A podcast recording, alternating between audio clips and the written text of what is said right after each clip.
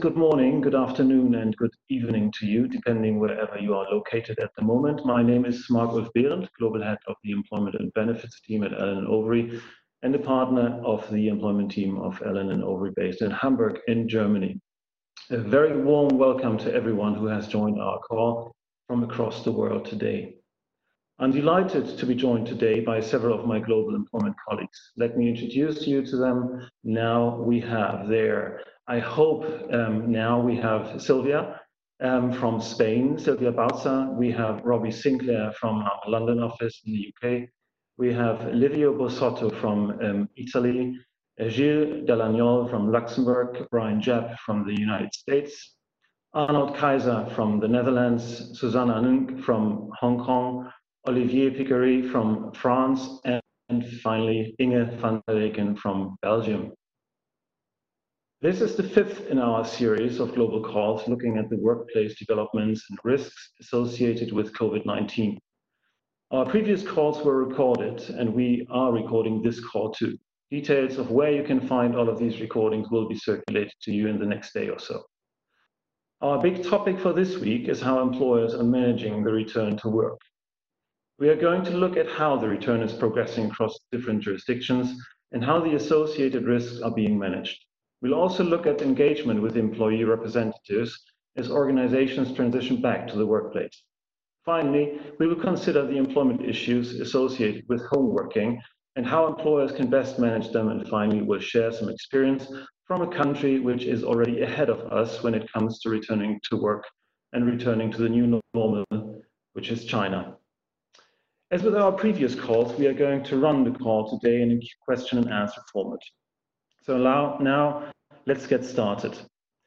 The first topic, I think, is a very general one, uh, where we would like to hear a few words from each jurisdiction, how it is at the moment in your country. How is the return to work progressing in your jurisdiction? What are the main obstacles?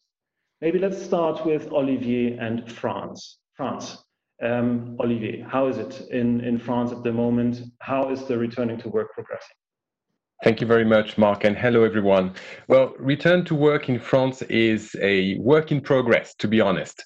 For now, France is still divided in two separate areas green zones, which cover almost the entire country, and orange zones, which are now limited to the greater Paris area, Mayotte, and Guyana. In orange zones, uh, reopening of public facilities are delayed until the 22nd of June. However, with regard to the working place, home working must still be favored if the employee's position allows for such work arrangement, of course. The Ministry of Labour has published uh, national guidelines for companies to properly implement home working after the end of the lockdown.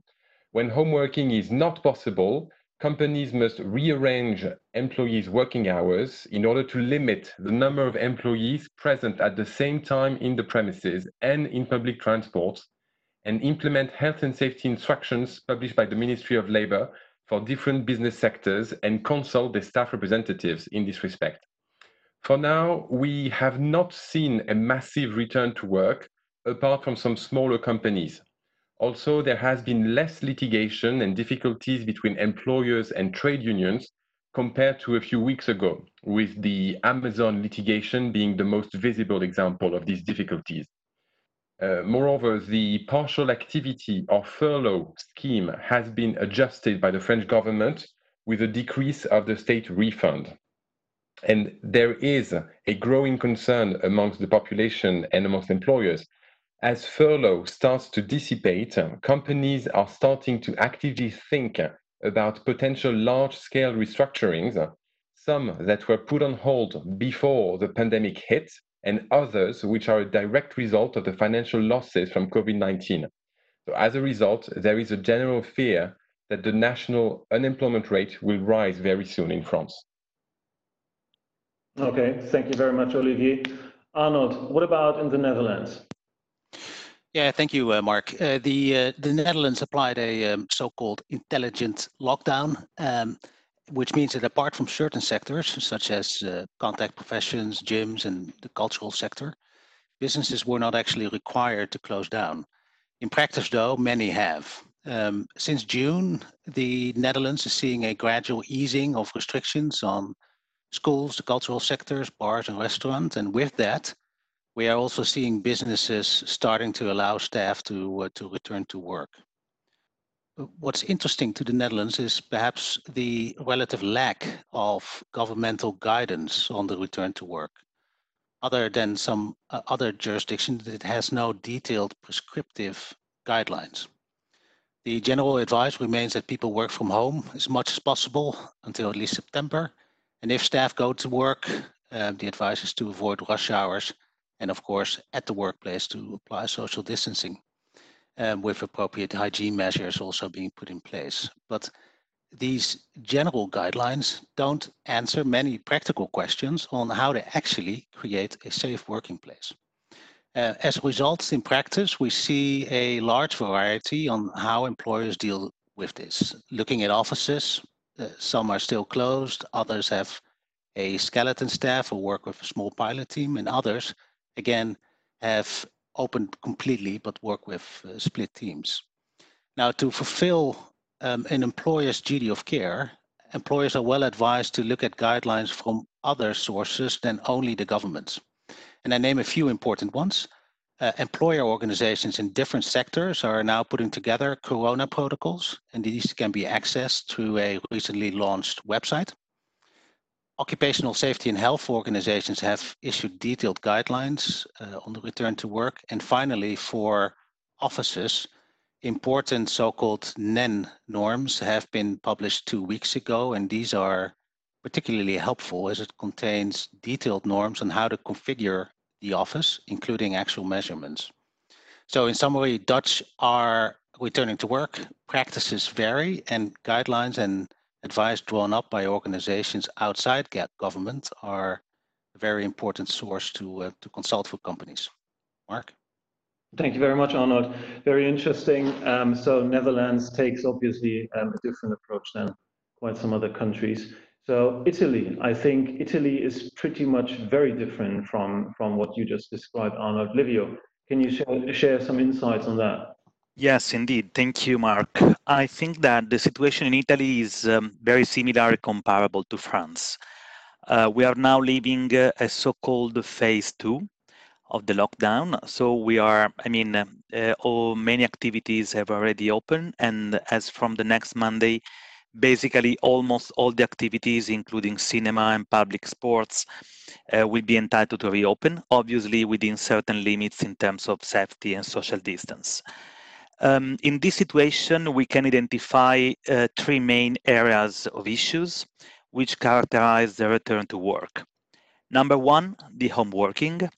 The home working continue to be really encouraged uh, for many companies, especially big groups of companies in certain business sector, the home working is now or is becoming the new normal way to work.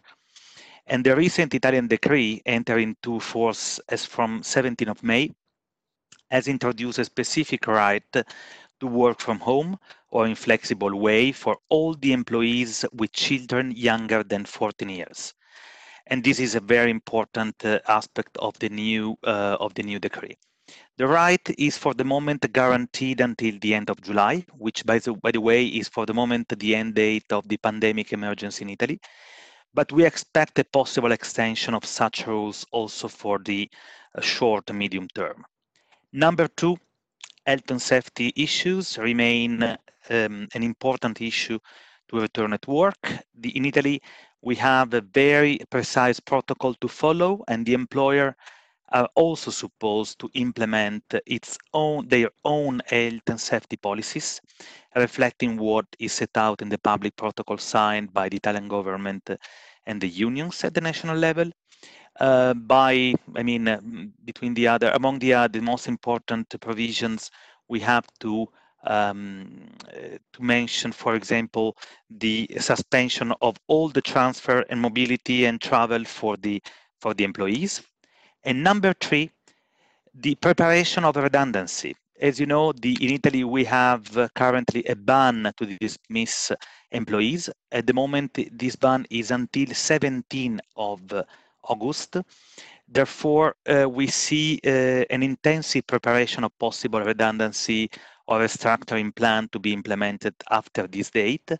But just today, I read in the, also in the newspaper possible announcement of the government to extend this ban of dismissal until the end of the year.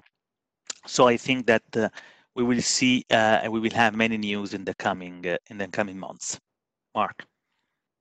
Thanks a lot, Livio. Um, very interesting as well.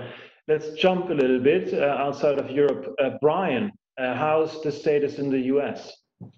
Yeah, thanks, Mark. So in the US, um, the pandemic has definitely loosened from you know, how it was at, it, at its worst, particularly in the states in the Northeast that was hit by the pandemic very badly. Every state in the US has now is now at um, a stage of returning to work. Um, the, st- the states in the Northeast are behind the other states, but every part of the US has some degree of opening up, uh, and some are totally opened up. Uh, employers in the US need to follow um, both federal guidance from, from OSHA as well as the CDC in their in their return to work practices, but also they have to follow state guidance. Um, and unlike, you know, uh, for instance, what Arnold was talking about in the Netherlands, in the US, it's very detailed guidance that employers need to follow. So, for instance, in New York, where, where I live, um, all employers must create a detailed uh, mand mandated safety plan, which must be posted to all employees if you're going to return to work. And that has a number of criteria. Um, it needs to, to cover physical uh, distancing protocols in New York, only 50, uh, uh, an office can only be open um, of up to 50% of the maximum occupancy for employees. There needs to be personal protective equipment. They need to create hygiene and cleaning protocols. They need to create COVID screening and testing protocols. There needs to be contact tracing for any positive results of employees. Um, and there needs to be a site safety monitor to oversee uh, the policy. And it's important in the US to remember, given the US is a litigious country, there, there has been a rise in, in litigation against employers who employees have alleged have not provided a safe system of work. So there's been there were some cases in the past of, against Walmart and some big employers, and this week there was a class action claim filed against McDonald's.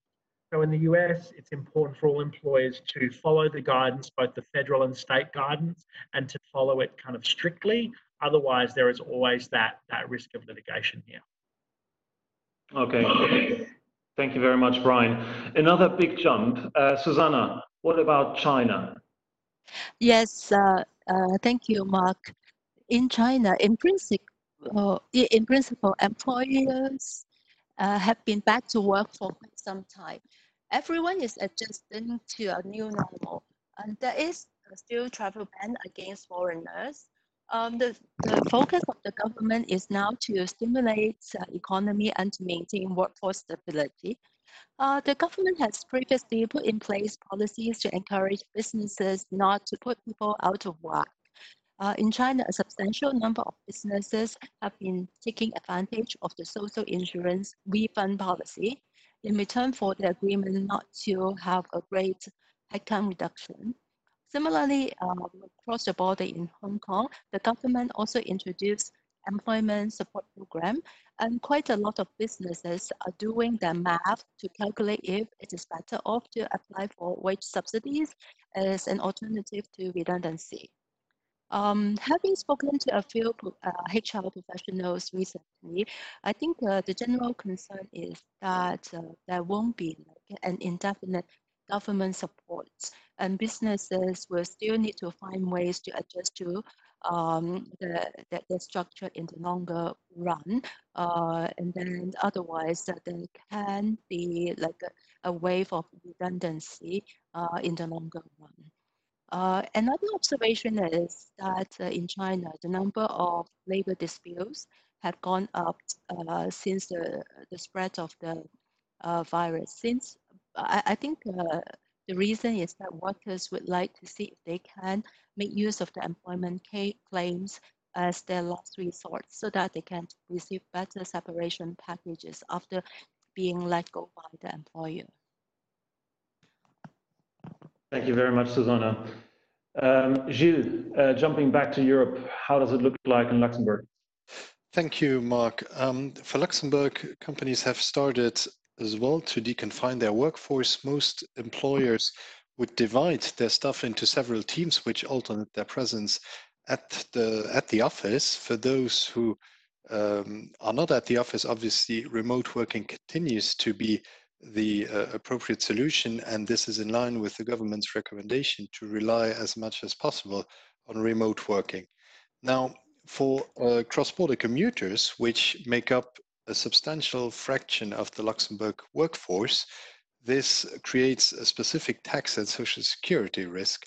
In fact, if they work too much from their country of residence, they risk that uh, they become taxable and um, that they become subject to social security in their countries of residence. For the crisis of the COVID-19, the Luxembourg government has agreed with the uh, three neighboring countries, so Belgium, France, and Germany, on a, a specific exemption, which meant that um, days that were carried out remotely in Germany, France, or Belgium were counted as days in Luxembourg. However, this specific rule will probably come to an end over the next months. Nobody knows exactly when it will happen, either before the summer holiday or shortly thereafter. But um, in any case, companies will be faced with a very interesting choice. They, in our opinion, they really have three options. The first one is to say, well, we um, ask people to stay at home and um, to bear the negative tax and social security consequences themselves. The second option would be to say we ask cross-border commuters still to stay at home, but we take over part of the financial consequences uh, of these negative tax and social security consequences, which may in practice be extremely difficult to calculate. And the third and last option would be to say we ask only cross-border commuters to come back to the office uh, and ask Luxembourg residents to continue to work remotely, which may lead to discrimination claims. So um, interesting choices to be made by companies over the next weeks, and it's a, it's a topic we'll closely monitor. Back to you, Mark.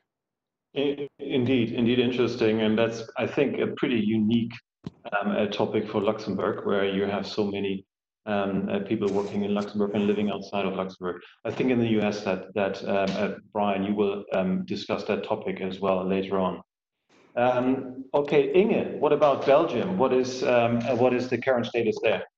Hi, Mark. Well, since early May, there has been a gradual return to work in Belgium. And although telework still remains the norm, companies have been able to restart their activities by taking into account a series of health and safety recommendations. And our social partners and the authorities have agreed on a number of measures to ensure such a return to work under safe conditions. And in particular, they have issued a generic handbook uh, of 50 pages on how to prevent the spread of COVID 19 in the workplace. And this handbook is complemented by a range of sector specific guides. A hot topic remains whether an employer can perform health checks, because under normal circumstances, such health checks by the employer are not allowed in Belgium. But in the context of the COVID 19 outbreak, some have argued that employers may do temperature checks subject to strict conditions to be satisfied. And in this respect, the Belgian data protection authorities has taken the view that GDPR rules do not apply when the temperature is taken but not recorded, because in such case, they argue that there is no data that is processed. And until recently, the Belgian Ministry of Work also seemed to take the position that under some conditions, temperature checks could be allowed. But however, in a new position, it has now set an additional condition that temperature checks are not allowed unless the procedure to do so has been agreed on in the work regulations. And this means in practice that in order to be able to do temperature checks in the company, the work regulations will need to be amended following the standard procedures. And that involves discussion with the Works Council, or if there is no Works Council, with the employees themselves. Thanks. I think that the Works Council, Inge, um, the Works Council topic we will discuss about uh, later on in more detail. Thank you very much. Robbie, Thank you. What's the status in London right now? Yeah, um, uh, coming from a, a, Northern Irishman, I think the first thing to point out is, is that is the differential between whether you're in England, Scotland, Wales, or Northern Ireland. Um, so depending on which country you're in in the United Kingdom, you'll have slightly different guidance. But the main point remains that, uh, particularly for, for office workers, the government's guidance is very much that if you can possibly do your work from home, you should do that. And that has been taken um, extremely strictly uh, in terms of uh, most of our clients and, and most firms in London. Um, so the main thing that we're seeing from our clients is really gearing up for the for the return to work in the coming months. And the uh, similarly to uh, to Brian in the US, uh, everyone needs to have a risk assessment. And most of our clients are going through the the process of um, forming the risk assessment, looking at things like um, office configuration, whether individuals will be required to wear face masks, um, whether temperatures will be checked on the way in, um, if they're sharing their building with with other uh, firms, liaising with them, um, and also thinking about what the capacity will be like in the office. I think that most organisations will be starting uh, with a uh, with with around 20% of the workforce revolving around. So it's it's that risk assessment. It's um, it's publishing the results of the risk assessment online, which you're required to do in the UK, and also consulting uh, with health and safety reps. So I think that's that, that's really the the thing that most of our clients are focused on.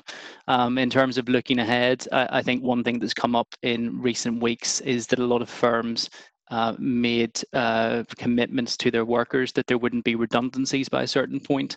A lot said there wouldn't be any redundancies, say, by the end of the summer. Um, but there's definitely an uptick in terms of the number of clients that are looking to uh, to make redundancies, maybe Q3, Q4. And I think if you combine that uh, with the return to work, um, I think that's where there'll be a lot of um, sort of ER issues uh, coming towards the end of the year, uh, particularly in terms of whistleblowing and, and, and raising health and safety concerns, which we'll come on to later on. All right, thank you very much. Um, and now I'm really interested whether the IT works again. Sylvia, can you hear us and can we hear you? Yeah, Hi, Mark. Can you hear me? Wonderful, beautiful. Yes, absolutely. What's going on Thank in Spain? You. Thank you. Well, in Spain, the legal recommendation on telework continues, which means that whenever possible, companies must favor homework over work from office.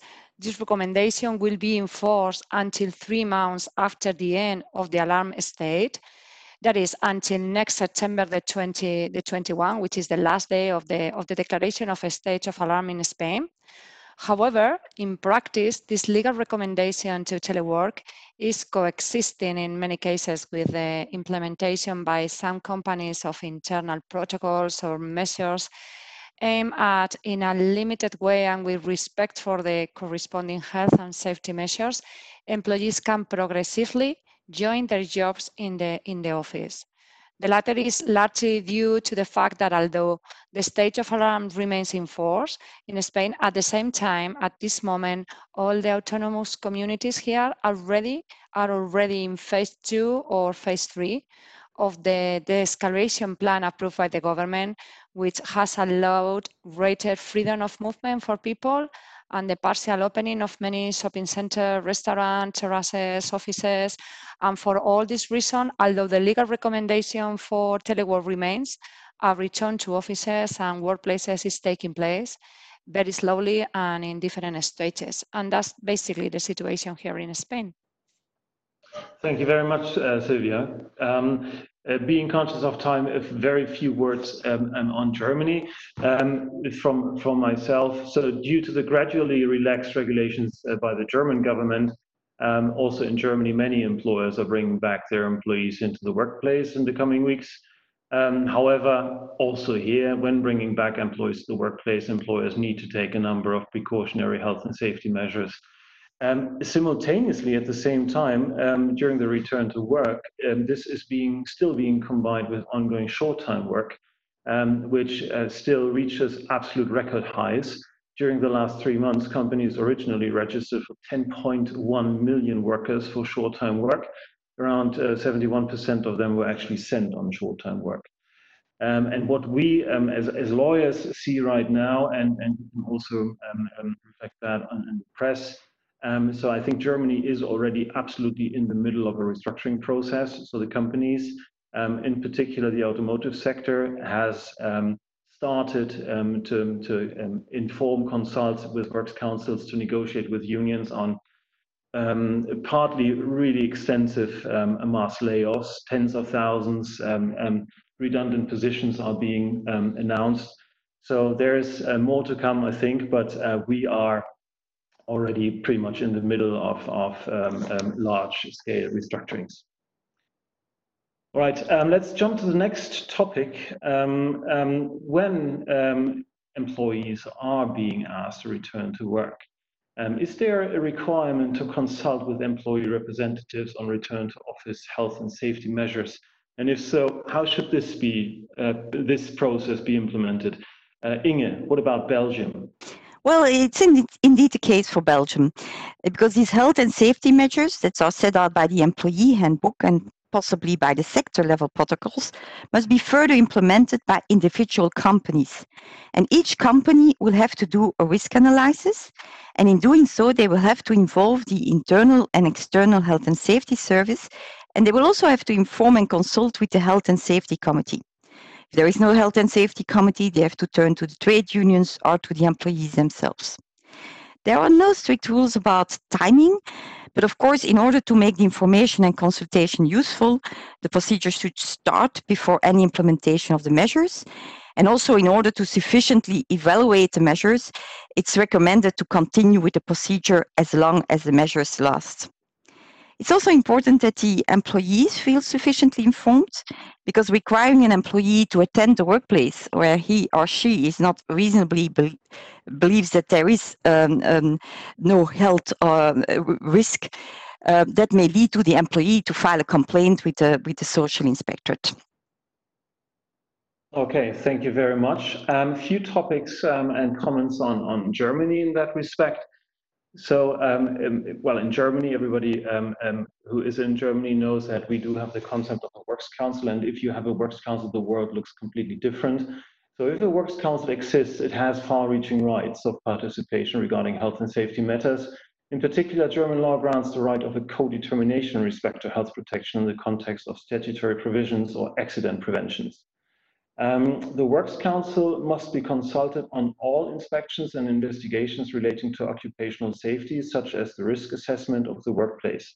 Also, the Works Council must not only be consulted, an agreement needs to be reached if the return to work has other impacts on the business organization itself, like, for example, on the shift systems, the general principles, how the employees work together, working time principles, and so on.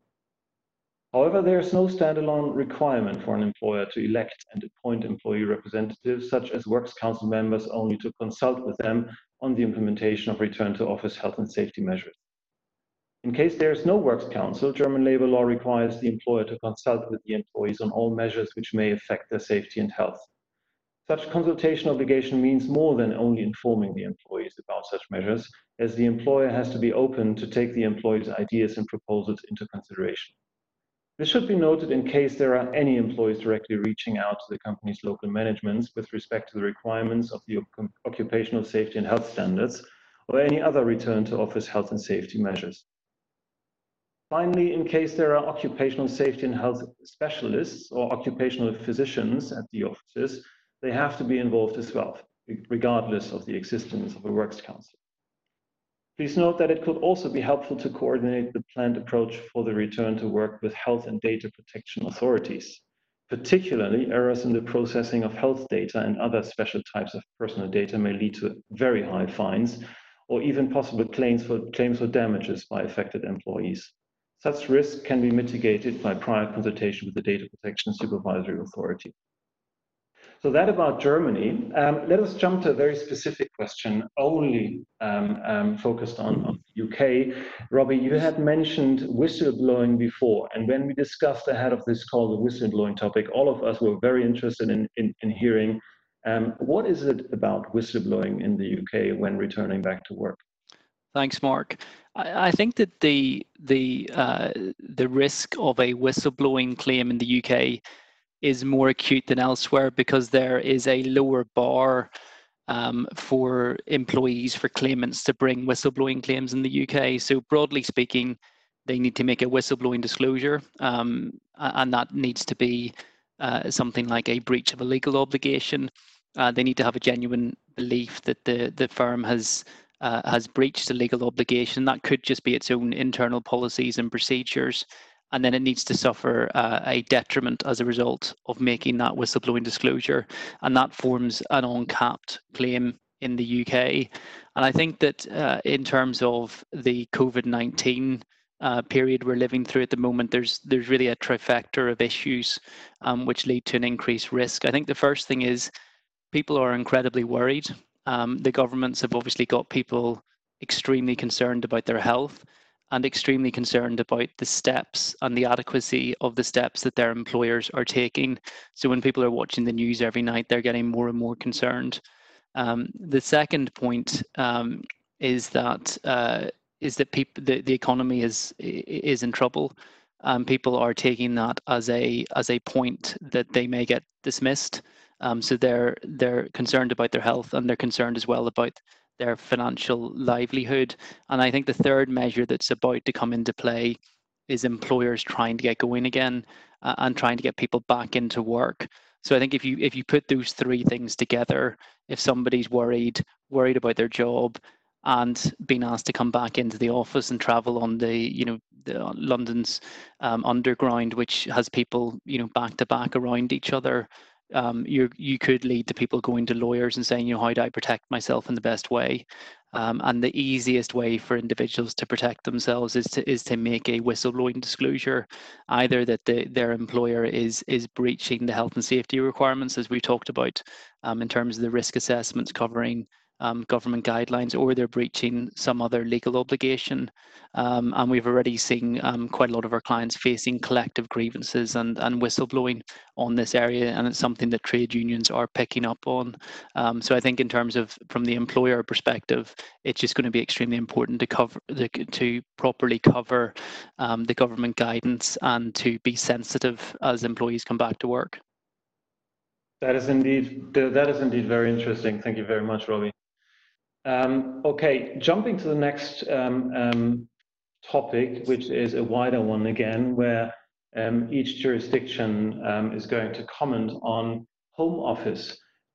When we when when this situation started and the crisis started and employees were sent home, I think nobody really thought this through. What that means that suddenly all employees are, uh, have to work from home um, and what um, well uh, problems can occur. Now we are all wiser, um, but still um, new questions come up when um, employees return to work. There was um, one article in a popular German newspaper just a few weeks ago, more or less uh, with the topic: Who is going to pay for the extra water and the extra energy the employees have to pay for or might have to pay for because they are at home for a longer period of time. Something I, I well, it, it wouldn't have never crossed my mind if I haven't read it. So that is one of those topics um, which are pretty new. Let's look at um, the various jurisdictions and listen what are the main problems uh, you come across when it comes to home office. Robbie, why don't you start right away? Yeah, I, am sure there's there's going to be many that that overlap, but the two I wanted to touch on uh, are wide ranging. One is is more from the legal side, which is which is confidentiality, and the second I'll touch on is is burnout. So in terms of confidentiality, I think this is something that that many of many employers looked at, but not um, as acutely because people would only work from home maybe one day a week or one day a month, so it wasn't as much. Now that employees are working from home all of the time, I think it's worthwhile employers considering how, how is their confidential information protected um, and, and is it protected sufficiently unless they take certain steps? Um, obviously, document extraction is, is going to be much easier um, for employees who are, who are working from home. In terms of steps we've seen employers take, I think it's worthwhile looking at your confidential confidentiality policy um, and and the contractual documents which, which set confidential um, obligation, confidentiality obligation on your employees and make sure they're wide enough um, to cover home working. Um, secondly, make sure those in the firm are aware of the standards that it, that's expected of them. Um, for example, use of social media, um, you know, use of um, social media apps such as Houseparty, um, you know, are, are, not great for, for data protection. So are they using that for work or not? What are the standards? Um, you know, for, certainly for, for uh, from our perspective, we've got a, a WhatsApp chat amongst the employment team at A&O in London, but we're not allowed to discuss work in that WhatsApp chat. So it's worth setting the boundaries. Um, thirdly, uh, conduct a risk assessment of, of the working locations. Um, things such as uh, if you're sharing a house, um, employees could be supplied headsets um, they should be supplied guidance in terms of what steps that they should take to protect confidential information. What do they do when they print information? How do they shred it? Um, these sort of measures. Um, also look at bring your own device policies, uh, as in are they now fit for purpose, um, or should you be issuing uh, firm uh, mobiles where you can extract the data a lot more easily. Uh, and also look at what extra measures to put in place if somebody either resigns or is terminated. Um, you know, what are the measures going to look like whenever you're not physically with the employee at that point? Um, and it's also worth reading the ICO guidance um, on home working data security and wrapping that all up um, and then and then reviewing what you have. In terms of burnout, um, there's been um, guidance uh, from ACAS, uh, and really a big theme that employers are thinking is not just the physical health of their employees, um, but also the mental health. Um, and that's part and parcel of the of the government guidance that we've seen issued to date as well. Uh, things to think about are, you know, regular check-ins, um, what employee assistant programs do you have um, in terms of confidential counselling, private health measures, um, uh, making sure that employees know how to access that, uh, making sure you use HR, make sure you train your line managers on mental health, um, something that we're certainly doing at A&O um, have staff surveys, um, see how staff are doing on, a, on an anonymous basis, uh, and just uh, generally monitoring the hours and how employees are working uh, and make sure they're looked after from a remote perspective. Yeah, thank you very much, Robbie. The, in particular, the burnout thing, I think, is it's not only legal but also well, um, the employer has to take care of its employees, right? Um, Absolutely, yeah. Um, and I think it's something that uh, that employers are really looking at, Mark. Uh, and I, I, think that uh, you know uh, necessarily so. Okay. Um, all right, Gilles. Um, what about Luxembourg? What are the main topics you're currently discussing when it comes to uh, working from home? Yeah, thanks, Mark. So other than the tax and the social security point I mentioned earlier on, um, we have a big debate around uh, whether home working should become an acquired right for employees or whether it can even become an obligation in, in some instances. Let me maybe explain a little bit further.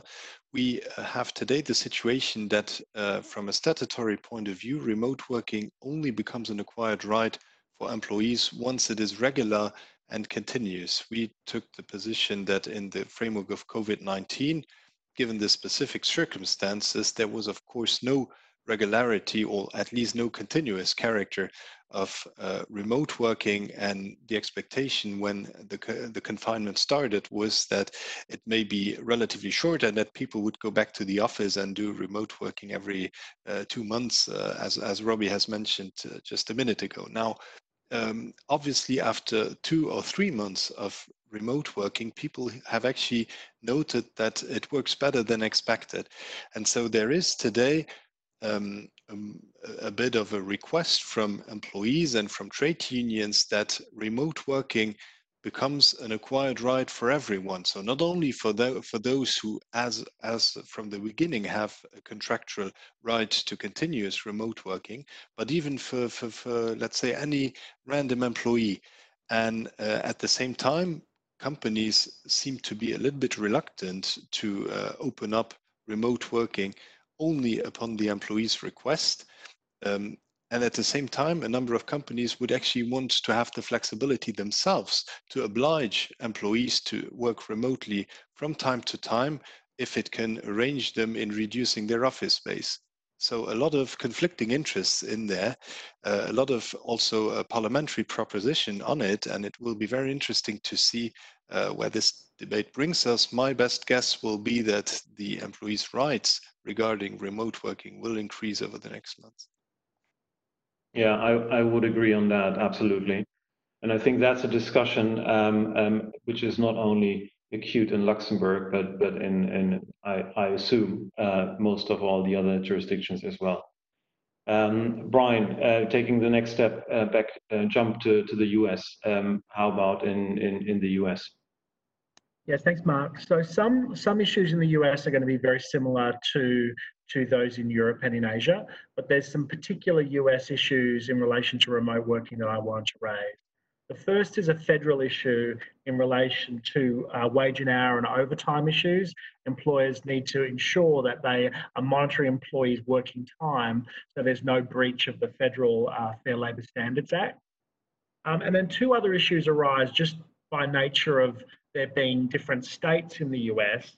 Uh, and the first is a tax issue that uh, telecommuting could, uh, in a different state, could give an employer a presence for tax purposes in that state.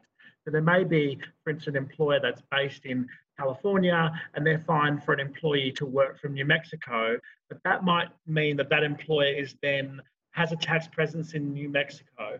And what that would mean is they, the employer is then subject to state payroll tax registration and corporate income tax. And that employee was subject to tax withholding in that state. And this is particularly relevant apart from the administrative burden, is that state taxes vary widely within the US. So you might be in a, a jurisdiction with no state tax, such as Florida or Texas, but telecommuting, telecommuting would have a, a large economic impact on both the employer and the employee. And the second issue I wanted to raise in relation to uh, states in the US, it relates to choice of law and why I really think given um, the rise in telecommuting, it's important for employers in the US to have governing law as part of their employment agreement. And that's because if you don't have governing law in your agreement, and let's say the employer is based in New York um, and their employee wants to work from home from California, that employee might may say that their agreement is governed by California law, which is much more pro-employee than in other states. So what telecommuting may give rise to is a battle uh, between which is the appropriate law, um, and uh, having a governing law in your in your agreement can assist in that um, in that determination. Thanks, Brian. Very interesting. Um, Sylvia, looking at Spain again, uh, what kind of difficulties are, are you currently facing when, when it comes to home office or returning back to work?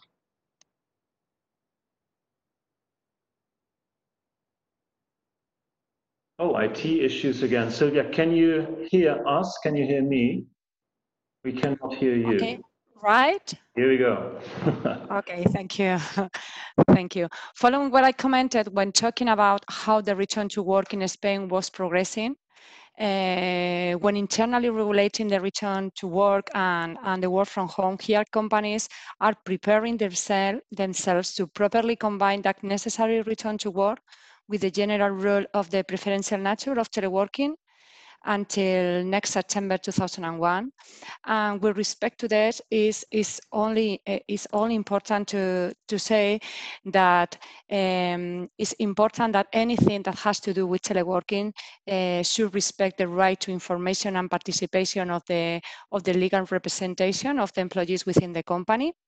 And I would add one last point, and is that as a consequence of what has happened in recent months, the government is now negotiating with the social agents in Spain, the large companies associations and the main unions, a new law to regulate teleworking, which is absolutely genuine in Spain and will undoubtedly have a considerable impact on the organization of work within companies in the near future because uh, right now we have a very, very limited legislation on, on teleworking here and, and this is now the, the most relevant thing.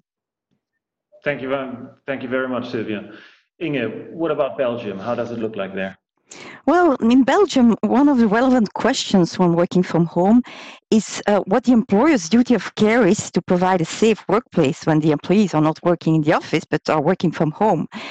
And in fact, um, in such case, employers do not have the same level of duty uh, of care uh, to provide for a safe workplace when the employee is not working in the office, but but uh, when the employee is working at home.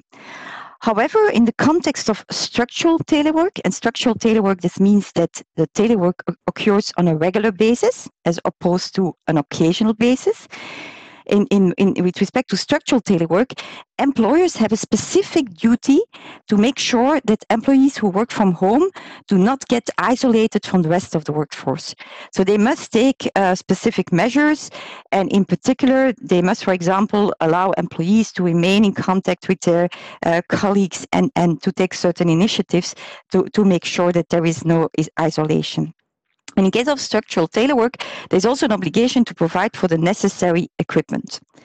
Now, however, in this context, uh, of the COVID-19 uh, pandemic, uh, the Minister of Work has taken the view that telework, which is due to COVID-19, will be considered as occasional telework and not structural telework for the time being. And this means that there is no strict obligation in the framework of occasional telework for the employer to provide specific equipment, nor is there an obligation to reimburse costs, but it must be clear to parties what has been agreed.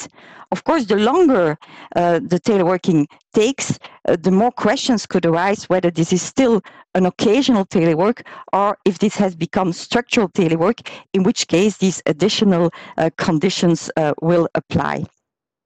In any event, it is considered to be good practice to provide the employee with sufficient information to guide them on well-being when working from home.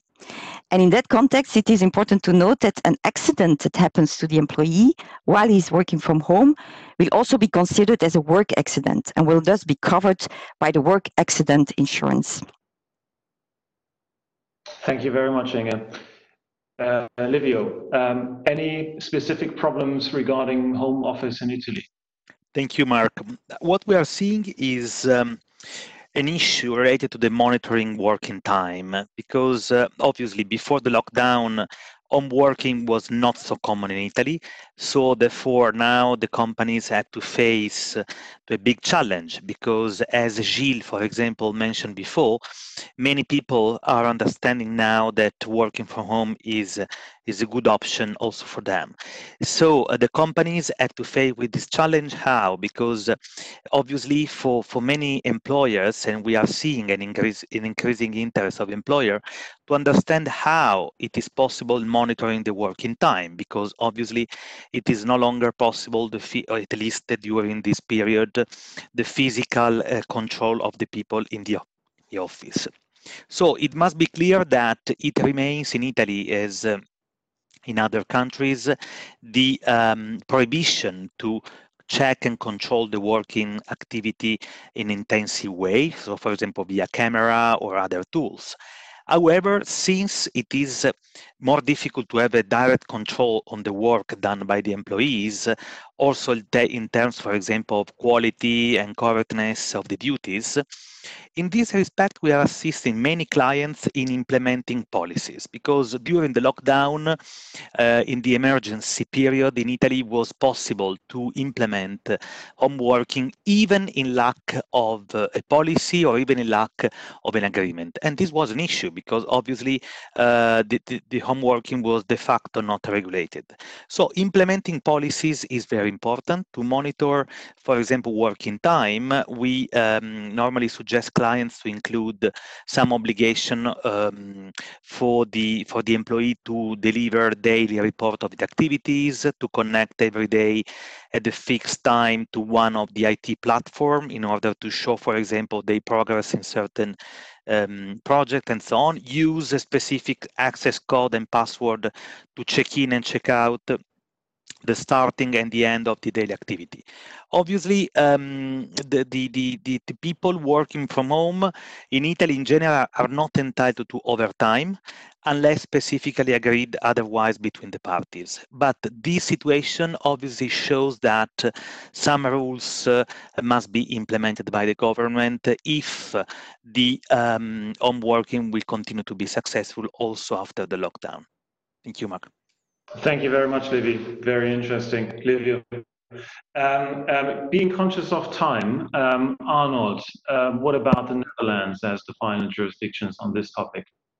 Well, I'll be very short. Just touching on what uh, Gilles said on, on Luxembourg, on do, do employees actually have the right to work from home?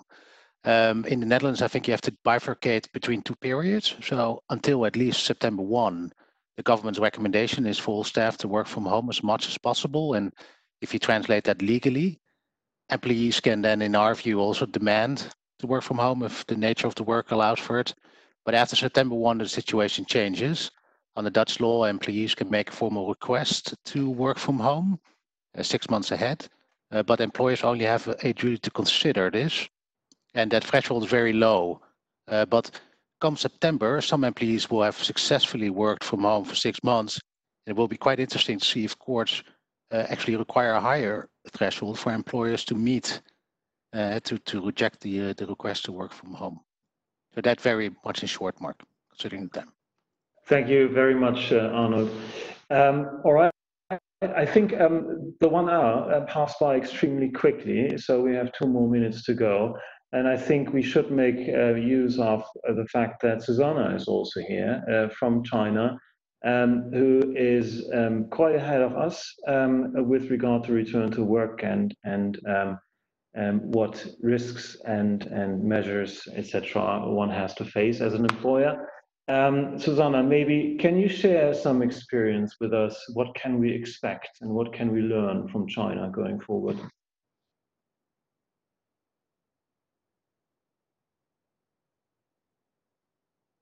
Um, when you're speaking, you are on mute, Susanna. Uh, thank you, Mark. Yeah, I think uh, um, on, on this question, I, I really wish I could have like a crystal ball so that uh, we know what uh, could have happened. Uh, to a certain extent, uh, I think uh, a number of things in China were driven by government policy but uh, uh, it is also important to, to note that uh, businesses in China during this period uh, should be more open-minded in responding to uh, the changing landscape and to act very quickly.